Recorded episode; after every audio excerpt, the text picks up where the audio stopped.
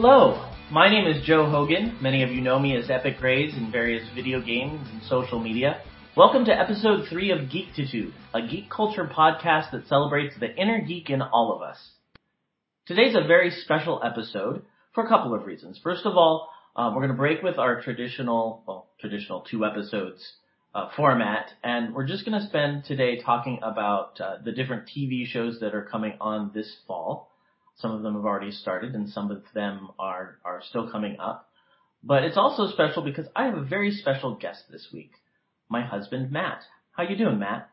Hey Joe, I'm doing quite well. I'm really excited to be a part of the Geektitude podcast and now part of the Geektitude family in addition to being part of just your own family. And I'm excited to talk about some of these TV shows. You and I spent a lot of time watching some of these together, so it'll be fun to kind of be able to chat about them and, and get our different opinions down for, for other people to hear about. Well, yeah, and part of the reason why I thought this would be a fun episode to do is that we often have great debates about uh, the shows that we watch, and I thought that it might make for some interesting podcasting. So that's what I figured we'd do today. That sounds good to me. Let's get started. All right. The first thing I want to do though is I, I do want to introduce you to everybody. So I'm going to run you through our Geekitude interview. So um, who are you? Tell us about yourself. Well, as you have said already, my name is Matt, Matt Lancelotti. I am, of course, your husband, but you already knew that. I did. Yes. Um, what else to tell that's interesting? I don't know. I'm a professor. I'm a professor of consumer psychology uh, is a fancy way of saying it. I'm a professor of marketing and advertising. So I uh, investigate how people think about all kinds of products and how things are communicated to them and so on and so forth, consumer emotions and technology and so forth. So that's kind of what I do for a living. Of course, I live with you here in Palm Springs, which is an amazing place to be. We'll get to it in a little while, but a lot of opportunities to do geeky things here out in the desert. So that's kind of fun. Perhaps the only other thing of interest to say would be that I am originally from the East Coast, from New Jersey. So for those of you listening with fine-tuned ears, you may detect that accent every so often. But only if I talk about strong coffee or something. Now you don't self-identify as a geek. Is that correct? Um, well, you know, I don't know. I've always, I have been externally identified as a geek by many people, uh, many times throughout my life.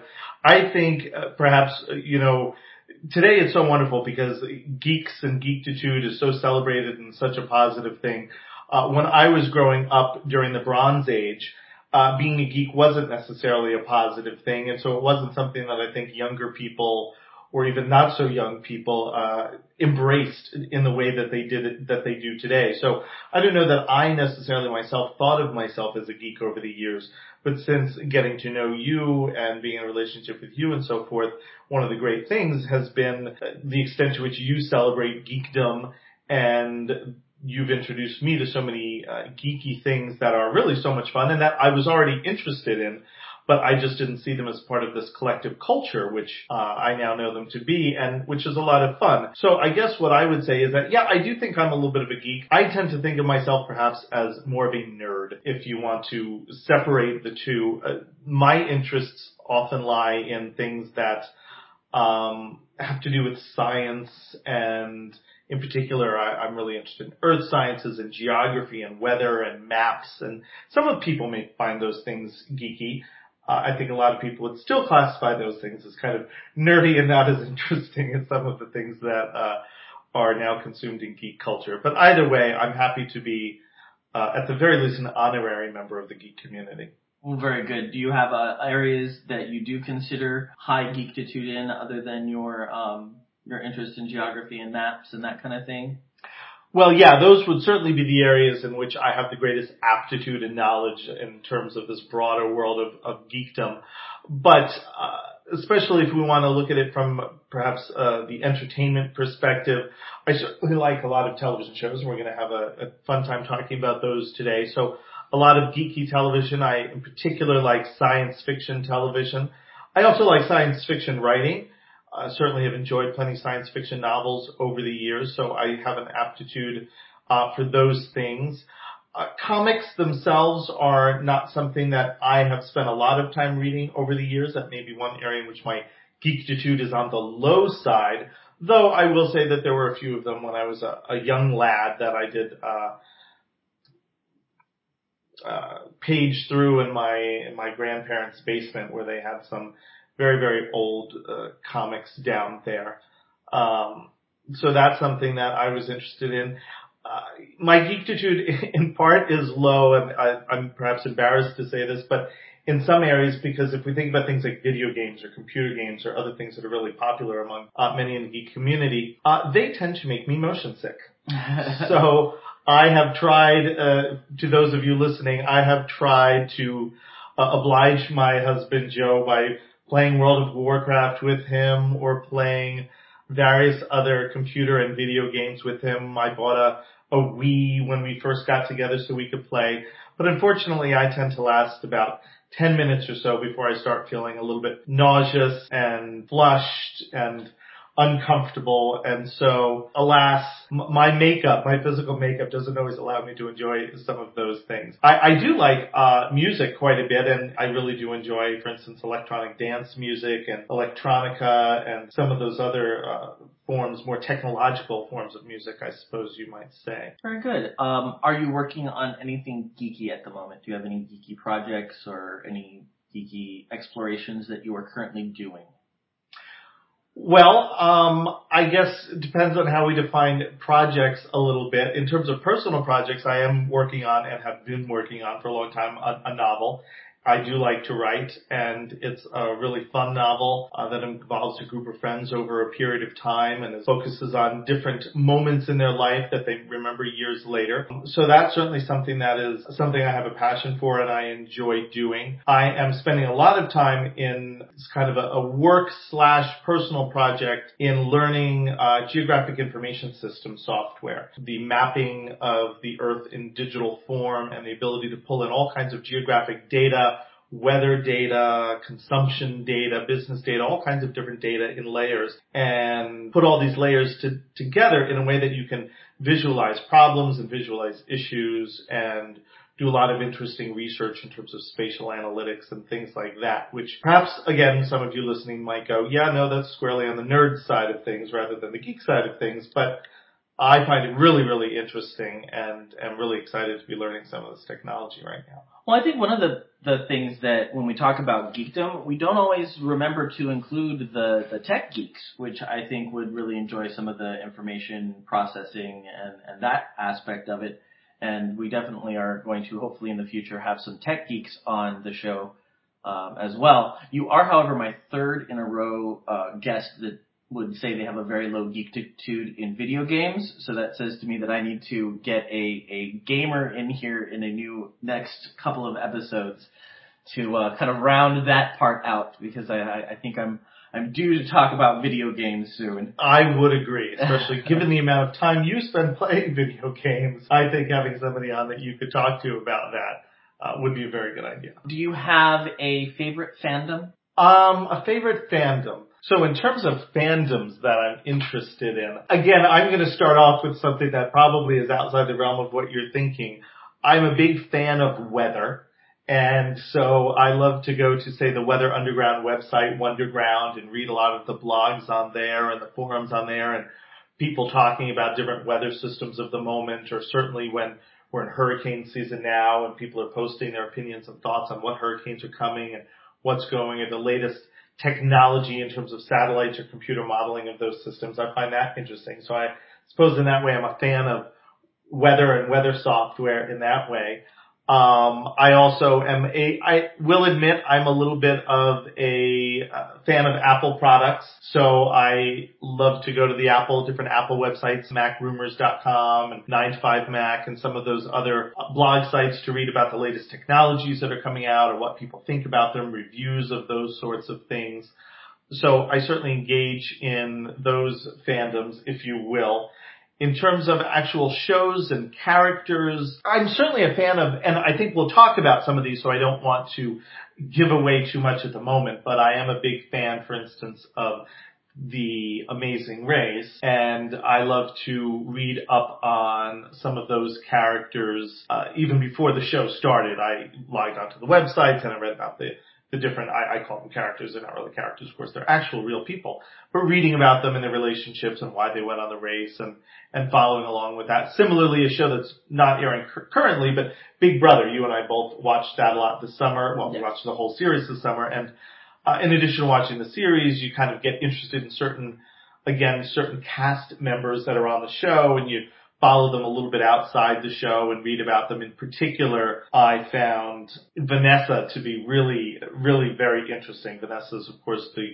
the woman that a lot of people thought would win the show, who ended up not winning the show. She came in third, but she's one of the world's greatest poker players. And so I spent a lot of time, I will admit, on YouTube watching a lot of her interviews uh, with people, mostly in the poker industry or in poker channels who knew that there's whole media around poker, but there is, there are a lot of entire shows dedicated to poker and poker viewing. And so she's been interviewed quite a bit in many places around the world. And so it was interesting to see her uh, in those areas. I'm also a fan, and this is one area in which Joe and I are a little bit different. I tend to be a fan of gay film and watching uh, gay movies, whether they're on, you know, in the theater whenever they rarely are in theaters, but certainly on Netflix or Amazon Prime or whatever. I like it, even though oftentimes the production quality is less than we might hope they would be, I still find them either heartwarming or romantic or sometimes just fun to watch if they've got a little bit of skin in there. Uh, and so I find those interesting to watch and uh, will when Joe is not home because he's working late or has something to do. I know those are my nights that I can sit down with a bowl of popcorn and watch a watch a nice, fun, poorly produced gay movie and enjoy it without Joe sitting there scowling about how all gay movies are have the exact same plot and there's really only one of two things going on and he can predict the whole thing before it ends. So I would say I'm a, I'm a fan of those things as well. All right, so we're going to move on to how we kept it geek this week. Uh, a lot of what we did, I think, was TV related, so we'll definitely talk to talk about that uh, in detail in a second. But uh, for me, I've continued to listen to Rachel and Miles Explains the X-Men, which is my absolute favorite podcast ever. And I am having so much fun with it. They are so fun in how they present these stories because it, the X-Men is just weird and convoluted and they've retconned it 50 bazillion times. And so I love listening to their takes on it and the, just the snarky irreverence that they they approach it with, and yet at the same time they really love the properties. So they they jest in in love, and and it's such a it's such a unique podcast. I, I cannot recommend it. How about you, Matt? What did you geek out with this week? Well, perhaps unsurprisingly, most of the geekier things that I did this week, I did with you. Yes. So going back to last weekend, uh, you and I went to Knott's Scary Farm. We did. Which was, I have to say, an amazing time. I had so much fun. I would go again uh, next week if I could. And that is so different from what I was expecting. I am someone who, as my husband very well knows, because I said this many times before we went, does not like to be scared. And I generally startle very, very easily. If a shadow moves across the floor when I walk in a room, I'm more likely to jump up and run out of the room. So I just thought that going to a venue where the whole purpose was to not only scare you, but scare you by startling you, by jumping out at you as you went around corners and so forth, would just be a miserable and stressful experience. And I was a little bit stressed about it for several days uh, before we went, as we talked, as we discussed. But having said that, it was really, really cool. I found out, and I'm quite pleased that I actually kind of like being startled a little bit when I know I'm going to be startled. and so it was actually a lot of fun. And the set design of the different uh, houses, haunted houses that they have, their mazes, I guess they call them, uh, were really, really interesting. We're really neat to see. I mean, they've got some fun costumes, really great set design. Of course, the Elvira show was very funny and very entertaining and had a lot of sexy, fun dancers to watch as well. So, uh, it was a really fun evening. It was really a lot of fun and I'm hoping we'll make it an annual tradition. Yeah, well, Elvira was amazing and I, I I'd gone to the last time I'd gone to Knott's Scary Farm was maybe five or six years ago, and she wasn't feeling well, so she they still had the Elvira show, but she was not a part of it. So this is the actually the first year that I've ever seen her perform at Knott's Scary Farm, and she was hmm. just delightful, and she looks amazing for. Yeah, you know, she she really does. Now, granted, we were about 50 meters away, which perhaps helps her to look amazing, but uh, she was really pretty great and a lot of fun, and it was a great, it was a great, great show. So yeah, so we had a lot of fun at that. That was last weekend. Just a couple of hours ago, you and I, of course, went to the Shag Home Tour, which was really also quite cool. Joe and I have a lot of artwork by the artist Shag in our house. He paints a lot of artwork, which is, I suppose, loosely fits into the category of mid-century modern, uh, is kind of the general aesthetic bright colors and, and funky shapes and forms and things that are perhaps recall the the 60s and 70s and at least the early 70s and so forth. And so anyway, Joe and I have a lot of his artwork in our home and we had the opportunity to go on a tour of his Palm Springs home, which is very much chock full of his artwork and his style, uh, going beyond just prints and paintings on the wall, right down to his furniture, his custom printed wallpaper, all of the lamps and lighting that he has, the 60s style volcanic rock wall in the living room and so forth. Really quite fun, really very imaginative. Uh, gave us some ideas about what we might do around the house if we, uh, if we can find some more money to do some of these things. So that was certainly a lot of fun. And of course, the deviled eggs and daiquiris that they were serving up certainly didn't hurt to make the make the tour even that much more fun. Yeah, they had a nice spread, and uh, and we we have a, a very special place in our heart for Shag because I think it was our third date uh, when I went to Matt's apartment, mm. and I earned myself some brownie points when I looked up at his wall and said, "Oh, you have a Shag." And he was very excited. And now we're looking at that shag on the wall in our office right now. We are. We are. Yes, I was impressed that Joe was familiar with that artist because uh, I had only learned about it myself maybe a few years before that. So those are probably the two geekiest activities that I've done this week in terms of events. Uh, another perhaps somewhat geeky thing that I did this week is I downloaded a copy of the new, well, perhaps not terribly new at this point, several months maybe, uh, book called The Underground is Massive which is a history of the electronic dance music movement in the United States. Oh, that's cool. Uh, yeah, yeah. I'm really, I've been hearing a lot about it. I've heard the author interviewed on NPR and uh, other snippets of it here in various media outlets. And as I said at the top of the show, I've always been interested in electronic dance music, even going back to before it was probably called that in high school, alternative music. Um, I was was kind of my genre uh, when I was in high school, and then when I was in college, I was really interested in dance music and techno and house and all of those things as they were growing. And I continue to be even now as a somewhat slightly older person, uh, very interested in that. And when I drive on my commute, hour and a half each way, as uh, as Joe and I uh, do when we go to work, uh, I pretty much 90% of the time, if I'm not listening to NPR, I'm listening to Sirius XM's BPM uh, beats per minute station, uh, listening to uh, to electronic dance music. So I, I'm really interested in the music. I like the music a lot. You know, as I said, when I was younger, I would more often go to some of the concerts and the different clubs. I lived in New York City for a while, right out of college, um, and went to a lot of the bigger dance clubs and dance halls and listened to this. So there's a bit of nostalgia in it for me, and I'm kind of interested to read about how the how that how that whole area of music evolved and came at least somewhat closer to the mainstream over the years, and is now such an integral part of some of the big music festivals like Coachella and others. Uh, when even just a few years ago it was a much smaller portion of people that were listening to it. So uh, it should be an interesting read if and when, of course, I can find a little bit of extra time to actually read something just for pleasure. Yes, we've both had a very busy, busy week, which is why we're kind of doing a different format show this week. Gives us a little bit of time to spend some time together, and it also gives me a little less time to edit, which is uh, uh, definitely a nice thing. Mm-hmm. Anyway, all right, so we're going to move on to our feature tonight, which is uh, our TV shows and what we're watching and what we're going to be watching, and some things that we're not watching but we've heard of, and uh, so that's what we're going to talk about. And uh, I'm just going to randomly pull from the list. Uh, one of the shows that we've started watching is Blindspot. Yes. Um, I like this a little bit more than you do. um, but the premise is a woman shows up in New York in a bag. Yeah. A big bag, and she's covered head to toe with tattoos, and her tattoos basically.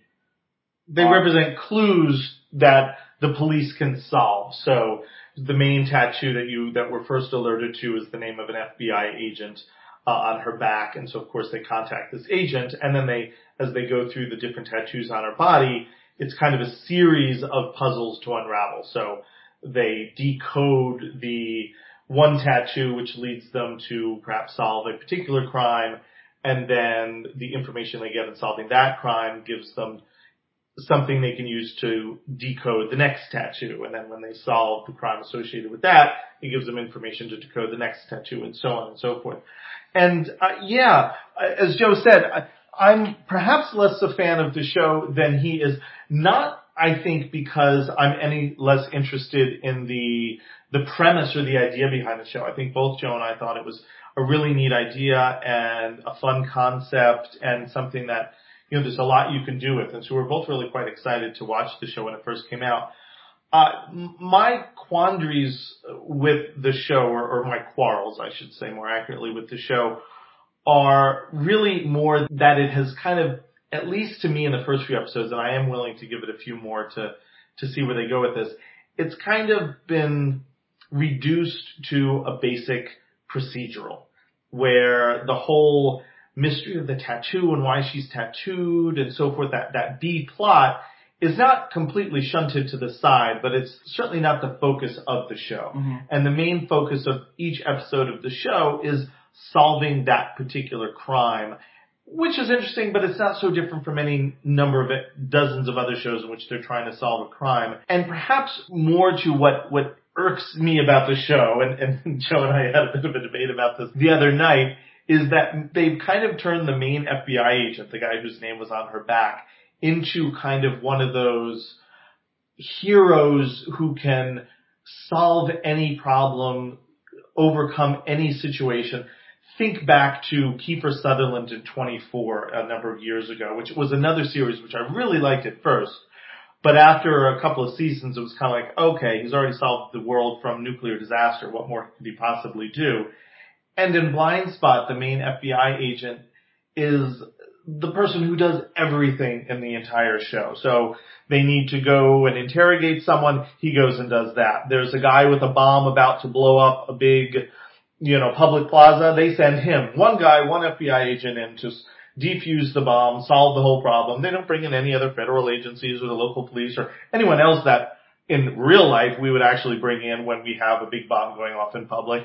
Uh, they just bring in him and he single-handedly takes down the bad guy. And the woman covered in tattoos, who is supposed to be the special ops woman who has all this amazing training and so forth, goes along with him and often fights, but then at the end of the day kind of hangs off his shoulder and looks into his eyes and is like, oh, you've protected me and saved me and helped me and I just kind of feel like they've kind of reduced it down to these, these stereotypes of this, of this guy who can do anything and never needs help from any anything else, and the woman being a bit diminutive, and and I think that's a shame because I think the show had a lot more going for it than uh, than that. Yeah, well, I think one of the big problems about TV recently is that everything is a procedural. Like a lot of people are talking about the the death of comic book movies and television, and they say, well, we're going to be oversaturated, and we're not going to want to watch them anymore because there's just so many out there, and it's kind of like I don't know because there's so many CSIs and there's so many, you know, law and order types and all these procedurals. After a while, they all look the same. And a lot of the comic book movies that are coming out, or com- comic book television shows that are coming out, are reduced down to procedurals, and it makes it less interesting and less impactful.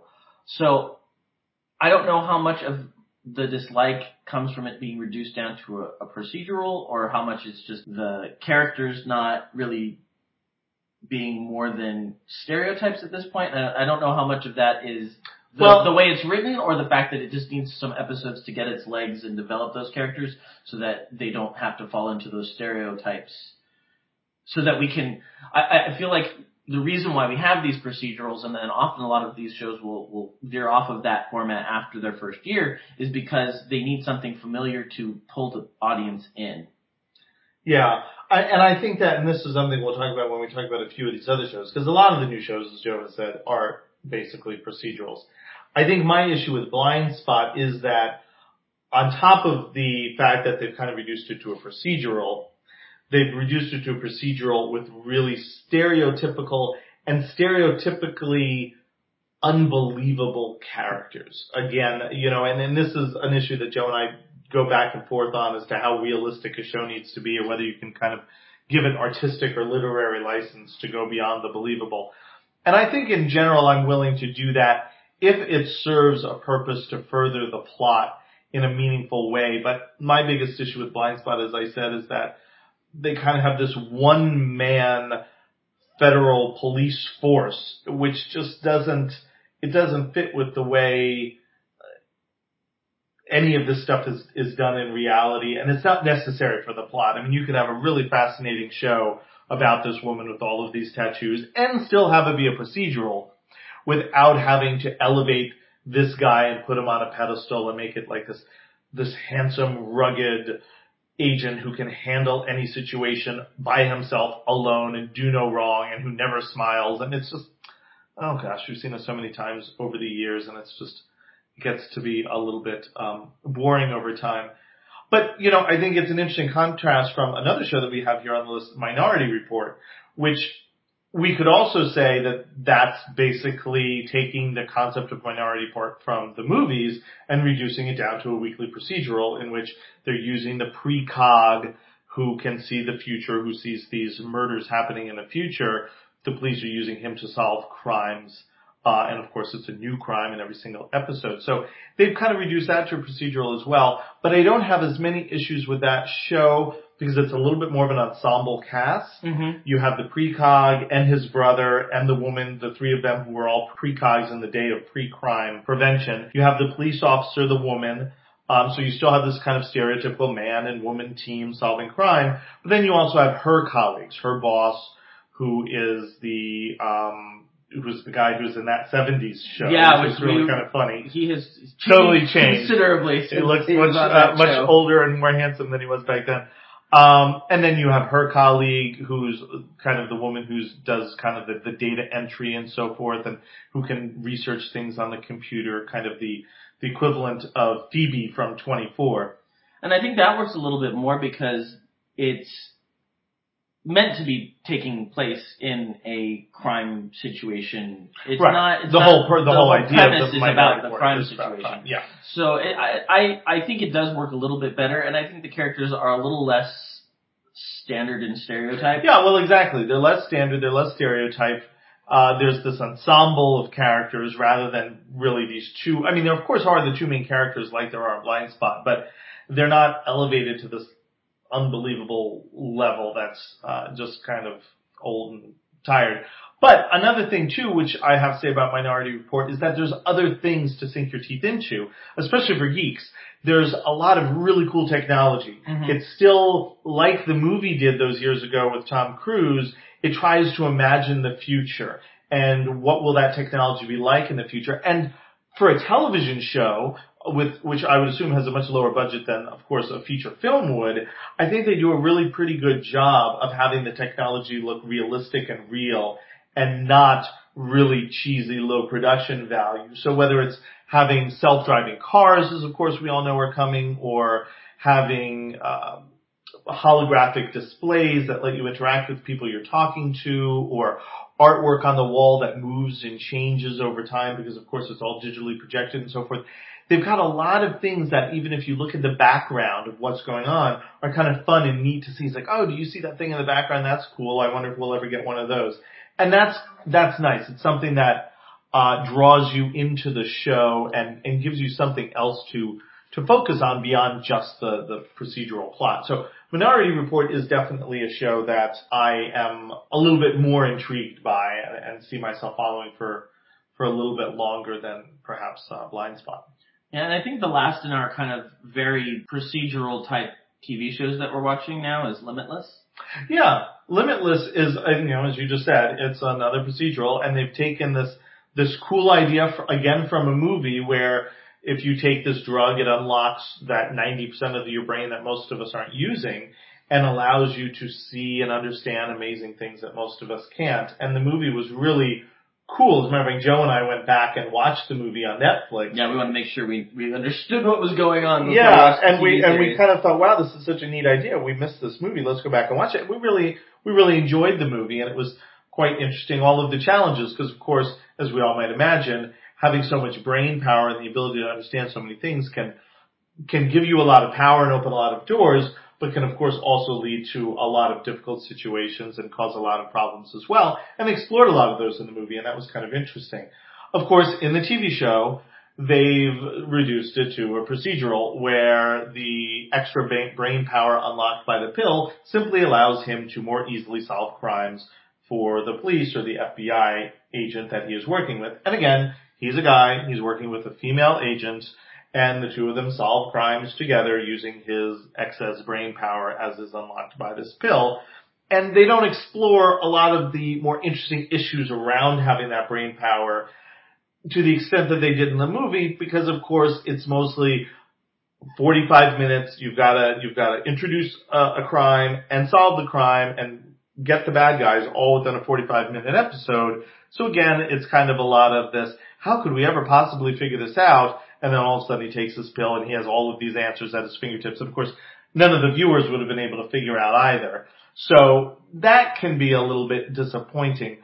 What I do think is interesting with Limitless though, and where I do say that it also has enough to keep me going, is the characters themselves are a little bit more interesting. They have a lot of personality, more depth to them. Yeah, and I think it, it falls somewhere in between. I think the the B plot in Limitless is a little bit more engaging and a little bit more A little more well developed. Yeah, They, do bring it to the fore in each episode for at least a little while so that you can, that you can see some of these bigger picture issues that come up from it. And there's actually kind of a C plot too, because you have the B plot, which you can say is the whole how what his relationship is going to be with the Bradley Cooper character. Is it Senator Morra? Yeah. And Bradley Cooper, you know, appeared in the first episode. I don't think he's going to appear in very many episodes. He's just going to be referred to as a kind of this background existence. You're, I don't think you're going to see him. You're going to see his his entourage, but you won't see him. But they have that whole underlying plot of this kind of creepy, involved Big Brother character.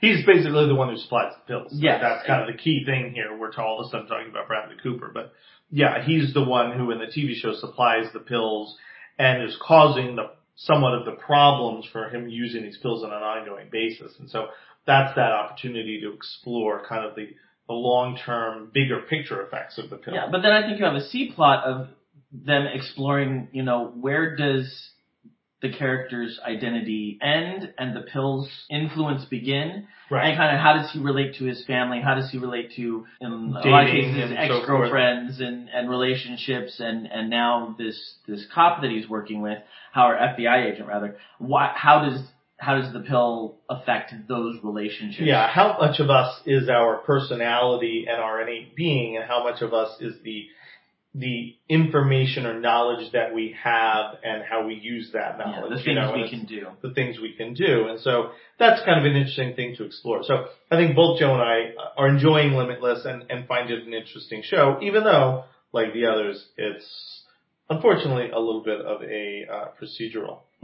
Now, um, we caught up last night on Scream Queens, and I mentioned that a little bit, I think, when I was talking to Ray on episode one, and we like Scream Queens. It's not a procedural. We like Ryan Murphy's stuff, so I, I'm enjoying it. It is campy, it is It is. horror light.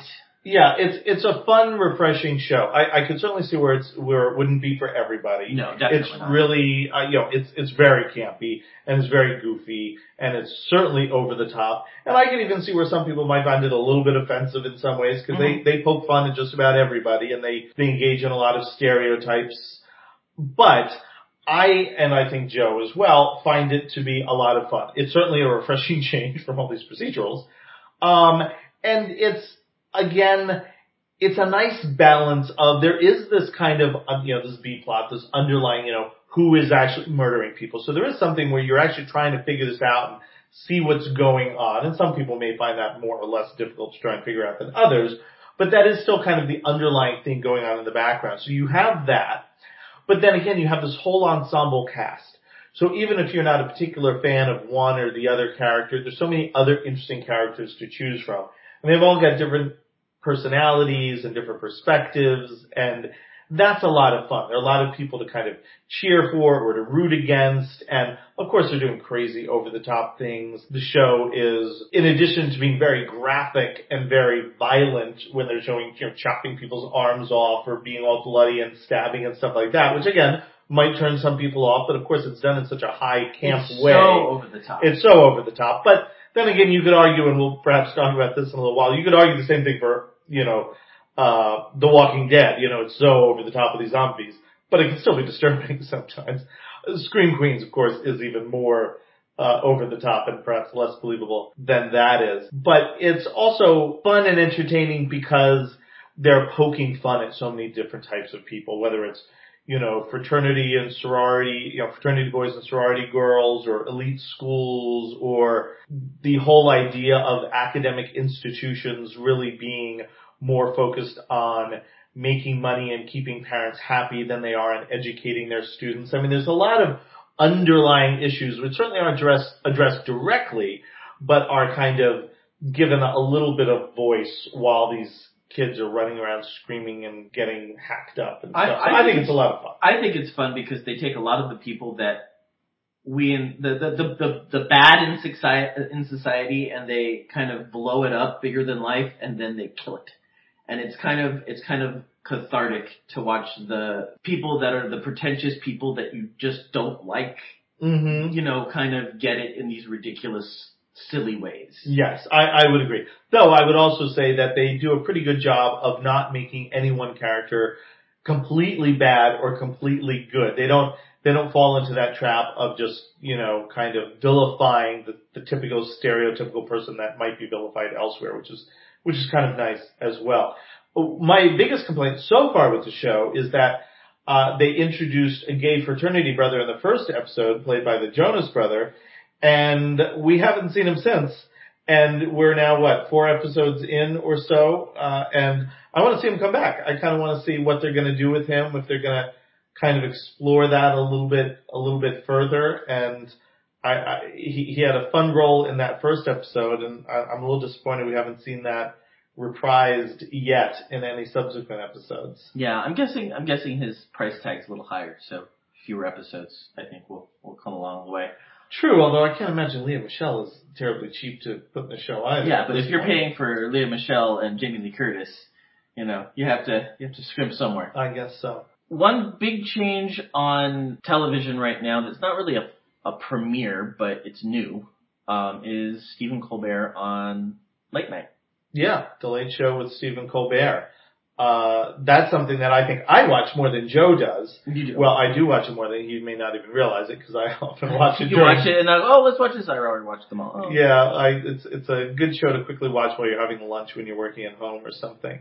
Um, I think it's a lot of fun. I, you know, and I think as I've watched more of the show over the past couple, what, three or so weeks that it's been on, I feel like it's getting better in the sense that, you know, one of the concerns is that the Colbert Report was so much fun. Jon Stewart was so much fun. It was a great show, but they, you know, one of the things that made them really good shows is that they really didn't hold back and they really skewered a lot of, uh, in particular the media and reporting on things and people's hypocrisy about any number of issues and so forth. And, uh, that was always kind of interesting and refreshing. And frankly, in some ways, you feel, you felt like you could trust, uh, the Colbert Report as a, as a way to get your news information than, than a lot of the, uh, the cable news channels, which these days cable news is an oxymoron. It's really just infotainment while talking about current events. And so when Colbert went over to late night, I thought, okay, he's going to really kind of water it down and Yeah, just to clean up his act. he's going to really clean up his act and it's not going to really push buttons. I remember the,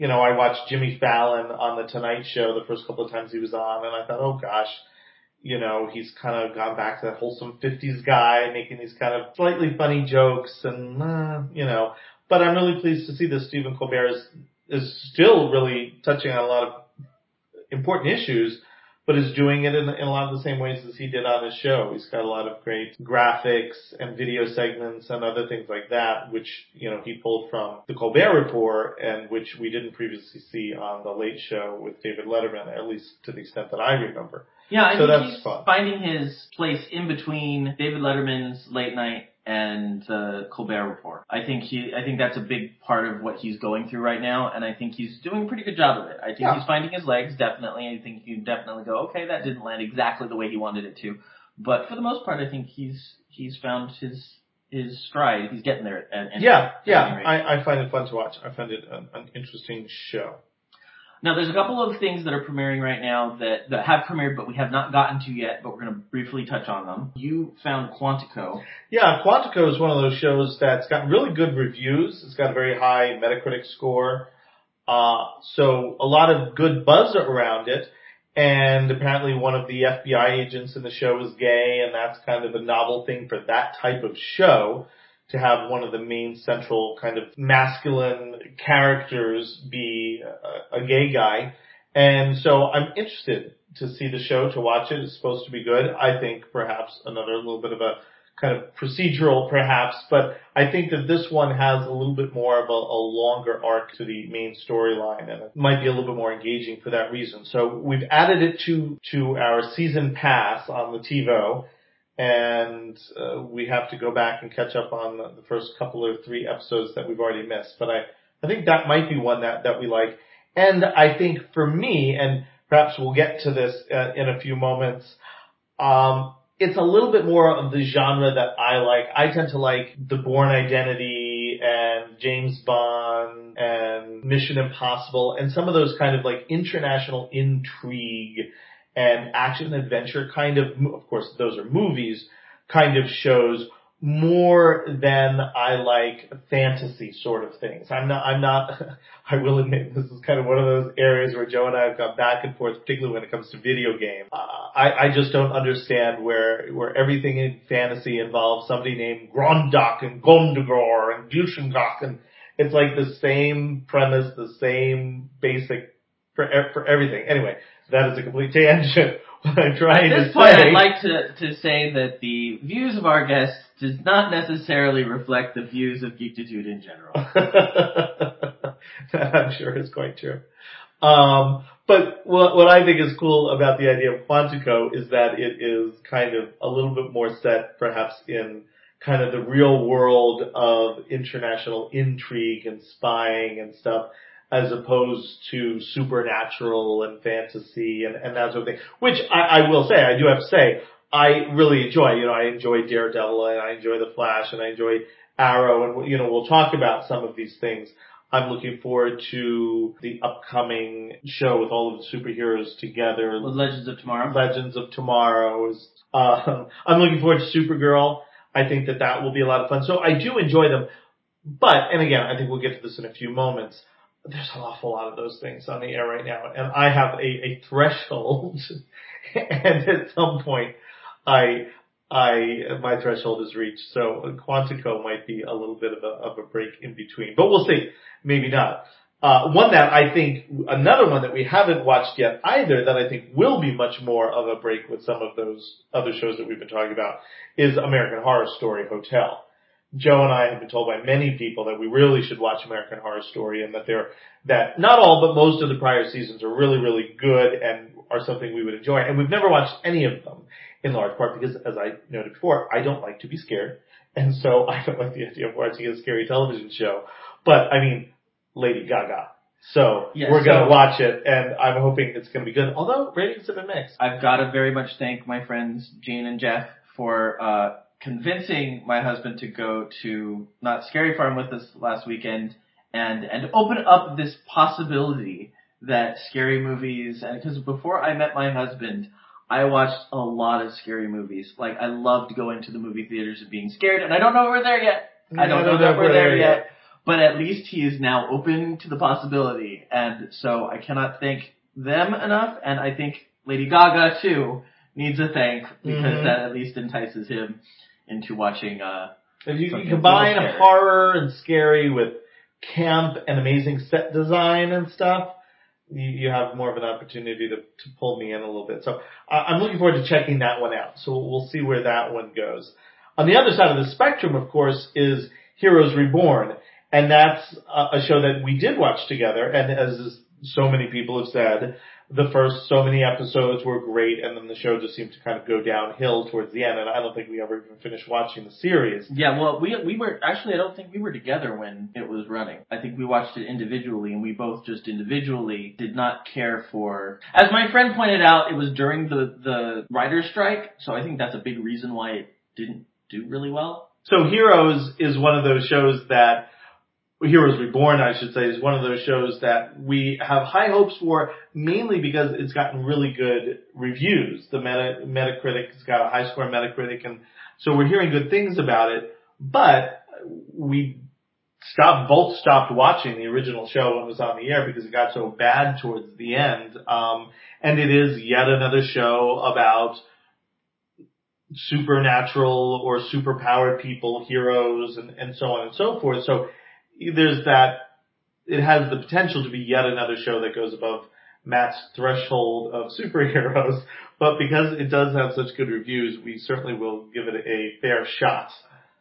There's Marvel Agents of S.H.I.E.L.D., which I think started off really strong this season. I would agree. I think Marvel Agents of S.H.I.E.L.D. is a show which is really well produced and even more so now than I would say during the uh, first season and it's got an interesting plot. They keep things moving along a little bit. A little tired of the Ward character. I'm kind of like, okay, I feel like you you utilized that storyline. He's a bad guy. Got it, got it. Like I want to see them focus on somebody else. But aside from that, I feel like they're moving the characters in new directions. I like what they're doing with May. I think that they're showing a little bit of a different side to her personality, making her a little bit more relatable, showing that she does have the softer side, which I think at some point they needed to do. I, I, I was perfectly fine with her being a little less accessible at first because that's kind of her character. But now I'm, I'm interested in them seeing, uh, they're opening her up a little bit more. Uh, I do like what they've done with Daisy. I think that they've made her stronger. They took her from that first season of being kind of like a new member of the team and not really sure what she's doing. And then she kind of found her own last season. And now she's just what she is. She's strong. She's a member of the team. She's accepted as a member of the team. And I like that. They didn't draw that out. They didn't drag it on and, and so on and so forth. Fitz, I think, you know, last season I understand that they had to kind of make him a little less strong because he had been injured, he had been in an accident, and to just heal him right away wouldn't have been realistic. And I'm glad that they didn't do that because that's one of the issues that I have with so many shows that they're unrealistic. You know, it's like, um, but after a while, that whole Fitz storyline along with his love interest Simmons. Simmons. You know, there's only so long you can go back and forth. Although if you watch Friends, you know, it's about 15 years of back and forth between Rachel and, and Ross. But uh, for in a show like this, I, I don't think that works for as long. So I like the fact that now in this season, Fitz is stronger and he's uh, more assertive and he's kind of he's become his own man. I like to see that change in him. So that's that's nice to see. I don't know that they're going to stop the prevention of their relationship from moving forward. I will, I'm sure they will throw things in, but I don't think it's going to be the awkward misaligning of fortunes that it's been up until this point yeah. where he doesn't want to say anything to her, she doesn't want to say anything to him. Right. I think that part has moved on. I'm yeah. sure they will have other reasons that they'll, you know, I, all the relationships there are never cut and dry. It's never we're completely on the same page and it, and it shouldn't be. Everybody has different dynamics to their relationship and I think that's what makes it work is that you can be really, really mad at the other character, but it doesn't mean that you don't love them or you don't have that relationship. Yeah, and and I do like to see that. That's that's one of the nice things about the show is that they kind of they again they develop the characters a little bit more deeply, and you see that with between a lot of the different characters, whether it's friendships or romantic relationships and so forth. You see them grow stronger and weaker over time, and, and they portray that. It's not just about the mission they're on this week. Mm-hmm. You know, you really do get to see a lot of character development. And actually, along those same lines one of the things that I do like in another new show in The Arrow is the fact that finally The Arrow has gotten together with his girl Felicity. Felicity. And that I really enjoyed seeing in the premiere episode because there was so much of that back and forth. Does he like me? Does she, is she interested? I'm not going to go after her because it's not fair to her. And again, that just gets old after a while. And so when they started off this season where they're together, they're they're totally together. They have a strong relationship.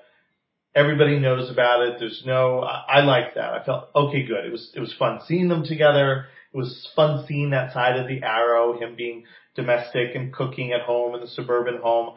I thought that was such an interesting and different direction to take. And you were very disappointed when they went back to the city. yes, and at the end of the episode, of course, they're right back in Star City, Starling City, and uh, going to be back in the same place as they always were. Because I was like, wow, this is a neat, novel thing to do with the show. Now they can fight fight criminals in the in the suburban area from their suburban home where she's you know works at the PTA and he's this fun you know handsome dad or whatever. It's like it's a little cheesy, I realize, but I thought well that's different and it's interesting and it's a different setting.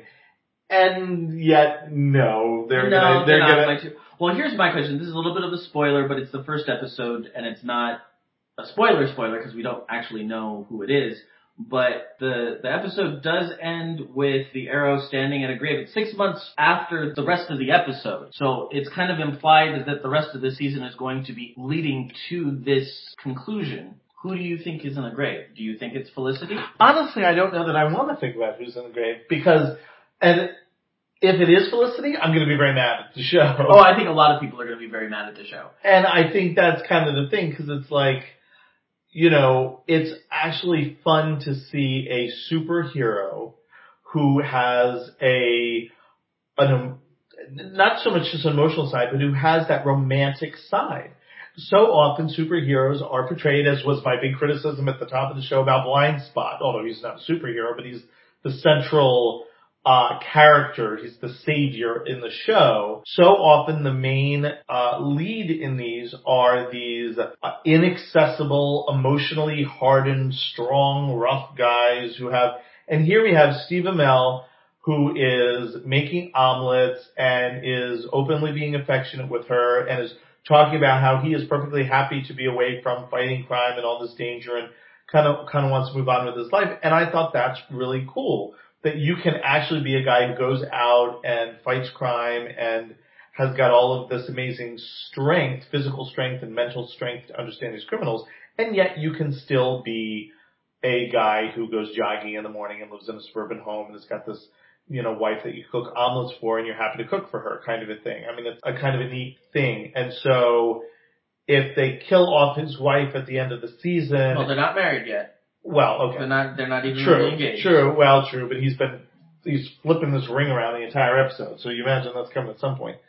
Um, so if they they kill her off at the end of this season, and again make him hate the whole world and be angry at the world because they've taken his wife, and so it's the same stereotypical thing where the the the motivation for the superhero is that the people he loved have been killed and taken away from him, and so he must seek vengeance and revenge. I mean, it's just it's a little bit of a tired motivation. And yeah. I am hoping that's not the direction they go. Well, that's both the Flash and the Arrow. I'm a little bit worried. Like, it's kind of one of those things where they're good shows, but they're still CW shows. And I feel like so mm. much of the weekly drama is the angst.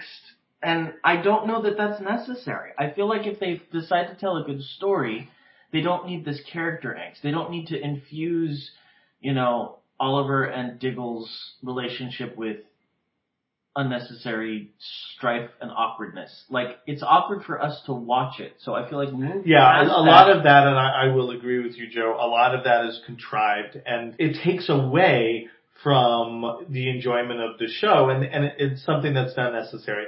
The fact that Diggle is still upset at Oliver for what he did and won't let it go, and there's all of this feels like manufactured tension.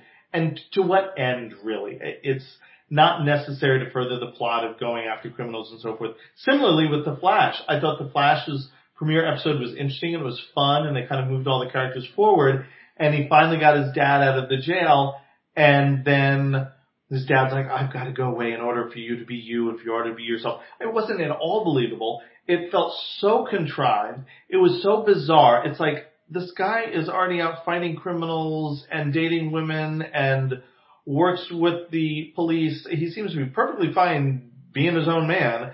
I don't think that the dad living in the same town is going to be a problem.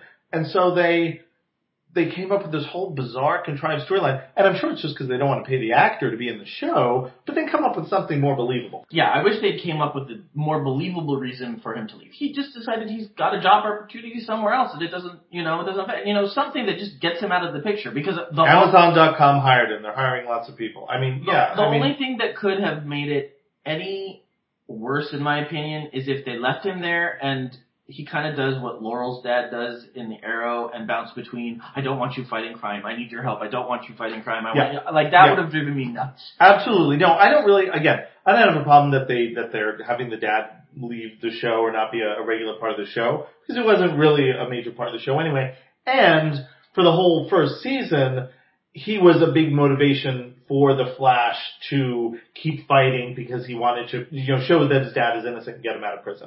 And now that his dad is out of prison, they don't really need the character No. anymore. So fine, get him off the show. I just thought they did it in a really stupid way that kind of amplified this emotional connection in this family.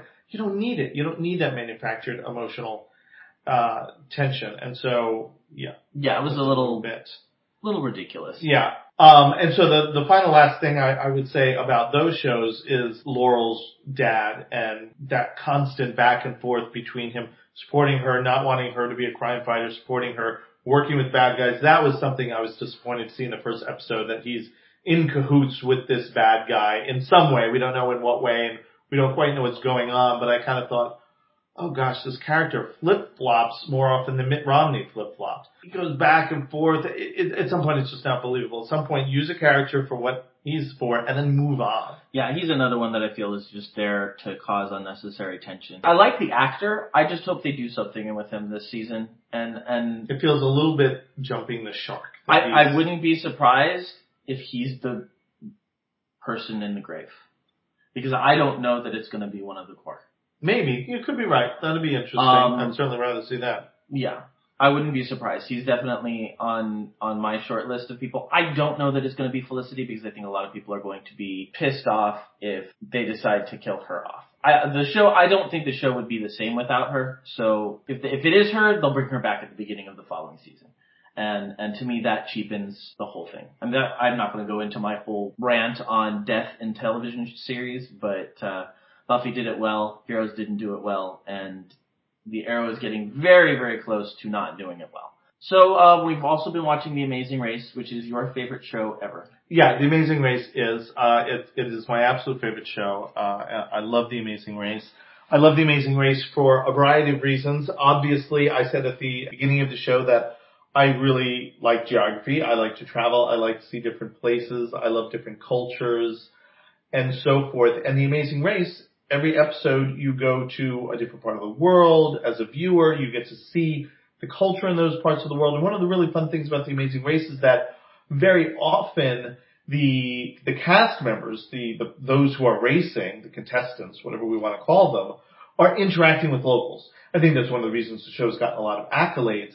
They don't just simply go and observe from afar. They're doing these detours, they're doing these roadblocks where they're they're interacting with local people, they're doing things that celebrate local culture or try local cuisine. So you really are introduced, at least in, in, in a small amount, to a, a given local city or a local town or a region of the world or something, which I think is great.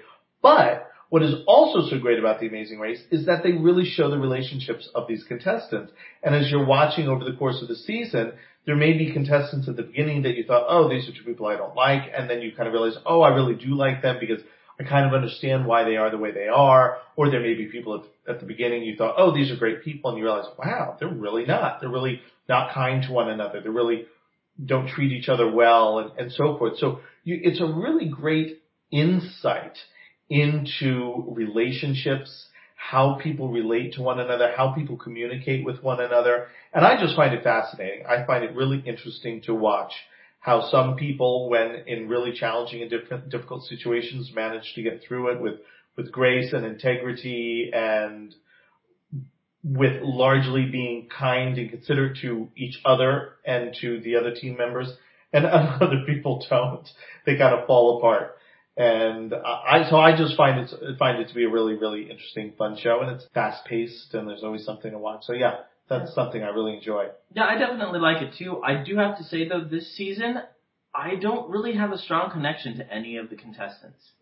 I don't, I don't think any of the cast members this season are terribly engaging for me, and I think the ones that have been, we won't we won't mention who it is in case you have not caught up, but um, I would have to say that the ones that are being voted off are the more interesting of the No, contenders. voted off, or, who have been or, yeah, eliminated. been yeah. eliminated are are the more um, engaging, and the Yes, ones that I are a little less that. interesting, or in some cases, in the case of Justin or whatever his wife's name is, or fiance, wife, I don't know, but um, oh my god, he's so annoying. He just drives me absolutely bonkers.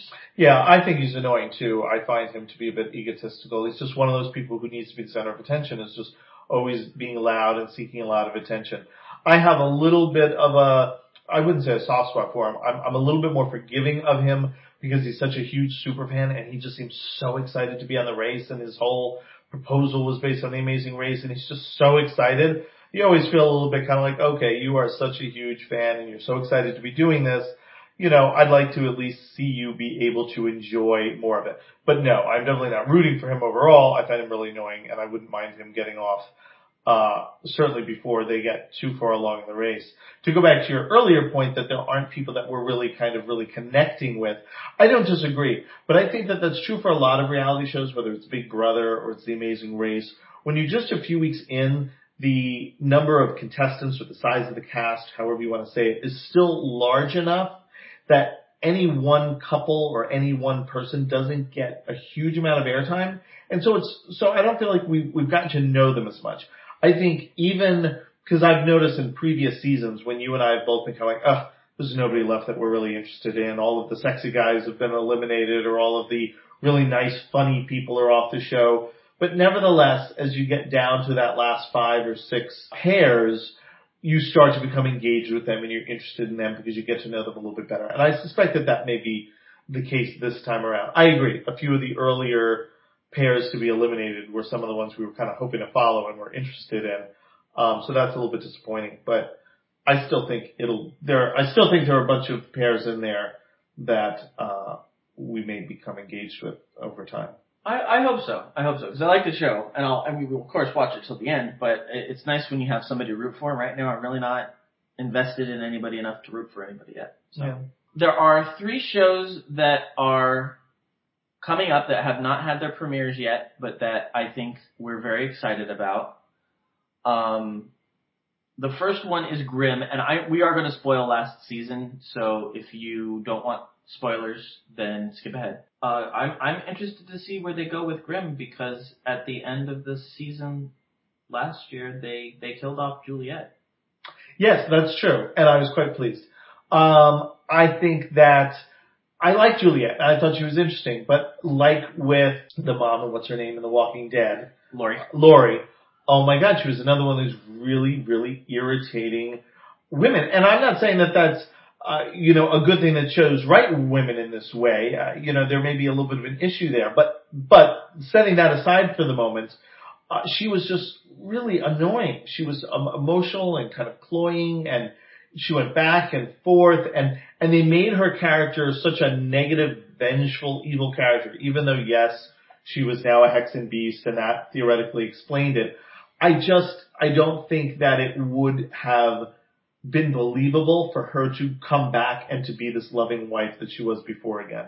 So, pardon me, I think they really didn't have any other choice but to either kill her, as they did, or make her into this ongoing villain. And I just think that would have gotten a little bit tired. No, I'm glad they didn't make her an ongoing villain. I will I will applaud them for for you know killing the character off because the character really did become irre- irredeemable at some point. Like Yeah. and and she she kind of redeemed herself in the end, but there were consequences. So I think that there was a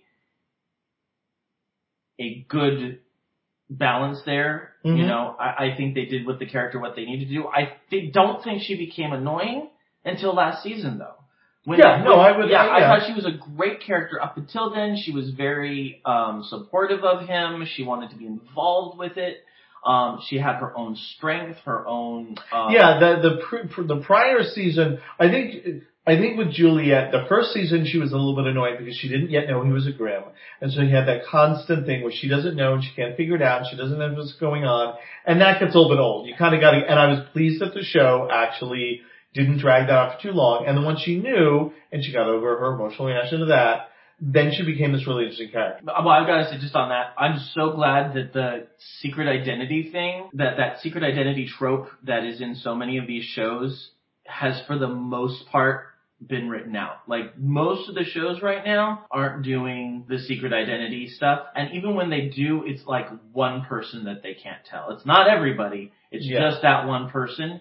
And, and even then, like the Flash doesn't have the secret identity thing anymore. Um, the Arrow does, but not with the Not with the main the main characters character, so it's not, he's not like hiding it from anybody. It's just hiding it from the world in general. Um, I don't think that they're doing a lot of um, secret identity stuff with Supergirl.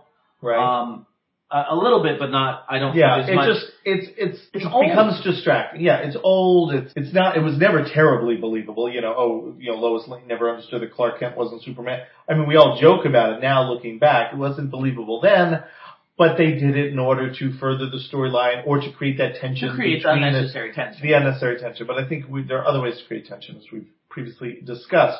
So yeah, I'm I'm interested to see Grimm.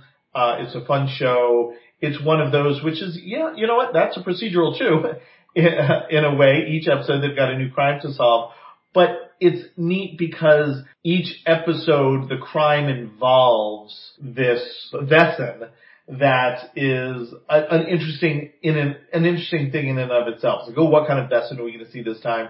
We're introduced to this this new creature, and that's interesting. The fact that they're solving a crime about it almost takes a back seat to what is interesting about the the Wesen, which is different from most procedurals where the procedural part is what is front and center, and the the interesting, unique aspect is what's kind of shunted to the background. the, So- the B plot has is bulkier. is much much much bulkier Yeah. B plot, and Yeah. and I, I I appreciate that. Um, the next one I want to talk about is a new premiere, but it has not started yet, and I'm very excited about it. It's called Crazy Ex-Girlfriend, and the reason why I'm so ridiculously excited, like way more excited than I should be, is because it is all about my hometown, West Covina, and I am so very excited. Like they do a musical about West Covina. The premise is, is this woman follows her boyfriend from New York when he goes to pursue his acting career in LA, and he decides to live in West Covina, and I am just ridiculously excited for absolutely no other reason than it was filmed in my hometown. Like, But having said that, and uh, you know, and I certainly can understand that that excitement. It's it's really cool, and even in the trailers, we do see a lot of familiar landmarks from West Covina, where Joe grew up. It's get- getting good reviews though too. It sounds like it's going to be a really quirky, unique show. Again, as we've obviously been talking about, we, we watch a lot of procedurals, we watch a lot of superhero shows, a lot of shows that are in one way or another very dark. They involve crime or death or killing and figuring things out, saving the world. So there's a lot of darkness and tension and stress in a lot of the shows we watch. And so I am super duper excited to be watching a show that's funny and entertaining and involves singing and done so in a way that at least appears to be fairly campy and, And fun quirky. and interesting and quirky and novel. I mean, they're setting it in this, no offense to where Joe grew up, but very kind of boring, uh, suburban area without a lot of things to draw people in. It's, it's just a very, very kind of generic, you know, Applebee's would be a super nice restaurant in West Covina. oh, our Applebee's kind is of a place. phenomenal. Oh, I have no doubt. Hopefully we won't have to try it out. Um, I, Um, I, I'm gonna, I'm just gonna say, I, I do get that West Covina is the joke. It is very much a joke, and I am perfectly fine being the butt of that joke because West Covina is a very boring place to grow up in. It is a very, like, I think we were listed as one of the top 10 least cultural places in California. Like, it, it's, and I'm, it, it's true. Like, there's, like, why, why deny it? Like, let's, let's highlight it and make fun of it because it's what it is. Yeah, yeah, and it's you know, and so many of us can relate to that. I mean, many of us have grown up, myself included, in small towns or little little do nothing suburban areas or whatever. Those towns are great for for raising kids, and then you escape and, and go on with your life. Um, so yeah, I think that show's going to be really fun. I think it's going to be a nice counterpoint to a lot of the shows we're watching on an energy level, on a on a valence level in terms of being more positive and, and everything else. So yeah, very excited about that. Um, but shall we flip back for a moment to the very intense and dark and, and stressful Walking Dead and Fear the Walking Dead franchise. Yes, and I think we're leaving this for last on our, our list because um, if the premiere is we're recording this on uh, Saturday and it's going to be tomorrow night, mm-hmm. so we're very excited. Um, although I have to say, and I've heard a couple people mention this, I enjoyed the Fear the Walking Dead, the newness of it. Mm-hmm. That I'm not sure I'm quite ready to go back to The Walking Dead. Like, well, that's actually a really interesting point, and and and that's something I hadn't thought a lot about, but I think that there could be a lot of truth to that. We're all very familiar with The Walking Dead and what's happened over the last few seasons and what the show has done, but what the show hasn't done, namely gotten really anywhere in terms of getting these characters to go beyond just racing through the woods surviving. And with Fear the Walking Dead, we really got to see this whole epidemic, if you will, from a very, very different perspective. It's in an urban environment. It's the beginning of the epidemic. We're getting to see it unfold. So switching back then to The Walking Dead, even though it's, of course, in the future from Fear the Walking Dead, may feel a little bit like kind of going backwards uh, a little bit. It'll that'll be interesting. I, I'm not sure. I really do like The Walking Dead, and I should probably say that I watched The Walking Dead because Joe made me watch The Walking Dead. This was a show when it first came on that I would have probably been at the top of my list of shows that I have zero interest in ever seeing. I don't like violence. I in particular don't like graphic violence, and I still would say in general I'm not a fan of violence. I think there's too much violence in games and in television and so forth. I think there's some there's some serious issues around that, but that could be a topic for another another time. But you know, so and I just personally don't don't enjoy watching it. I find it disturbing. Uh, you know, Joe and I had several evenings uh, where at the end of the show I was just really shaken up and disturbed, and I was like, no, I don't want to just go to bed now and or have you go to bed and me sit up here in a dark house because I, I'm I'm disturbed beyond just simply being scared that somebody's at the door, but just feeling feeling kind of bad about things. So that's not my, my wheelhouse. Having said all of that, it's a great show. And it's a fun show. And what makes it fun is that yes, there's a lot of violence and graphic violence, but the characters are interesting. They're really well written. It's set in this dystopic future, of course, that is based on a zombie apocalypse and on this, this kind of idea of this virus getting in and turning everybody into zombies. But of course, that could be substituted with any number of other issues which would render the world in that way. It could be, you know, the aftermath of, of nuclear war or some other type of virus or some other incident which leaves us without uh, civilization really anymore, without technology and, and how do we cope and how do we survive. And the show is very much about all of those things, and I think that that's one of the things that's really interesting, in addition to the interpersonal relationships of the main characters. I'm a little afraid that this season is going to be another Rick is going crazy kind of. Well, I hope it's not that, and, and because I, I feel really like we've done that. Yeah, and, and, and unfortunately I've, I've been reading up on the comic book, and it is again, it's, uh, Rick's character is all about whether or not to trust people, whether or not, and I feel like eventually he becomes the, the least interesting character of the group. I'm more interested in Daryl. I'm really interested in Carol. Mm-hmm. I think Carol's an amazing character. Michonne, I think, has a lot of fun and interesting places that she can go that we haven't quite seen her go yet. Mm-hmm. Um, well, I agree. And I think, you know, I, I have some hope because we've certainly seen in the past that the show writers are willing to go in a different direction than the comics have gone. Mm-hmm. And I think that, you know, sometimes I understand it's certainly frustrating for people, but they're two different mediums and what works well in a graphic novel and comics doesn't necessarily play out well on the television screen. And of course the audiences are different too. And so hopefully, um, they'll move things along in a, in a somewhat different direction in terms of Rick, as you said. And I'm also hoping this season that we have them moving beyond just the whole survival mode in a camp in the woods somewhere. I mean, yes, they found that little small town, which was kind of like, you know, quaint little Christmas village American, you know, I would like to see them actually get somewhere and to further the story along, or they get to a military base where there are military people, or they get to DC where there's some semblance of government, or they get to, like at some point something has to happen. At some point they're not just a group of people wandering around the woods. And so if I can spend a moment, uh, using that as a segue to talk a little bit more specifically about Fear of the Walking Dead, I thought it was a really interesting, um, show. I enjoyed it. A little disappointed it was only eight episodes because it felt like it was a little bit short, although I understand that's how they started The Walking Dead as well. It is actually Um, six. A six episode, yeah, so even more so. Um, I will say that I was a little bit disappointed. I feel like it was a little bit of a missed opportunity.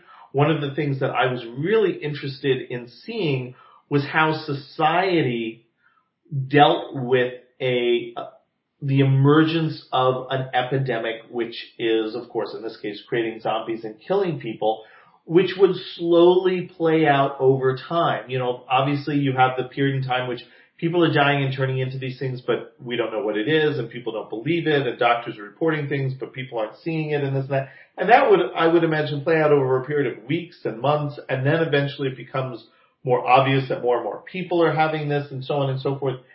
And I felt like the show just, like one episode, they zip past all of those interesting things about uh, the society finding out and about people communicating this and how does the media handle it, how does the government handle it, to, okay, the whole city is killed and now we're in these military camps and these military quarantine zones and now we're evacuating off to Ed, Edwards Air Force Base and this and that. It's like, they just zipped right past early days of the ep- epidemic and how society reacts to it. That's what I wanted to see. I wanted to see the reaction of society beyond people screaming and running in the streets and flipping over cop cars, which I thought was a little, perhaps somewhat unbelievable. I, I think that for the most part, I don't think people go rioting every time there's a civil issue. Well, I, yeah, but I think they were trying to play up, and this is part of the problem. I think they were trying to play up that it was being portrayed as unnecessary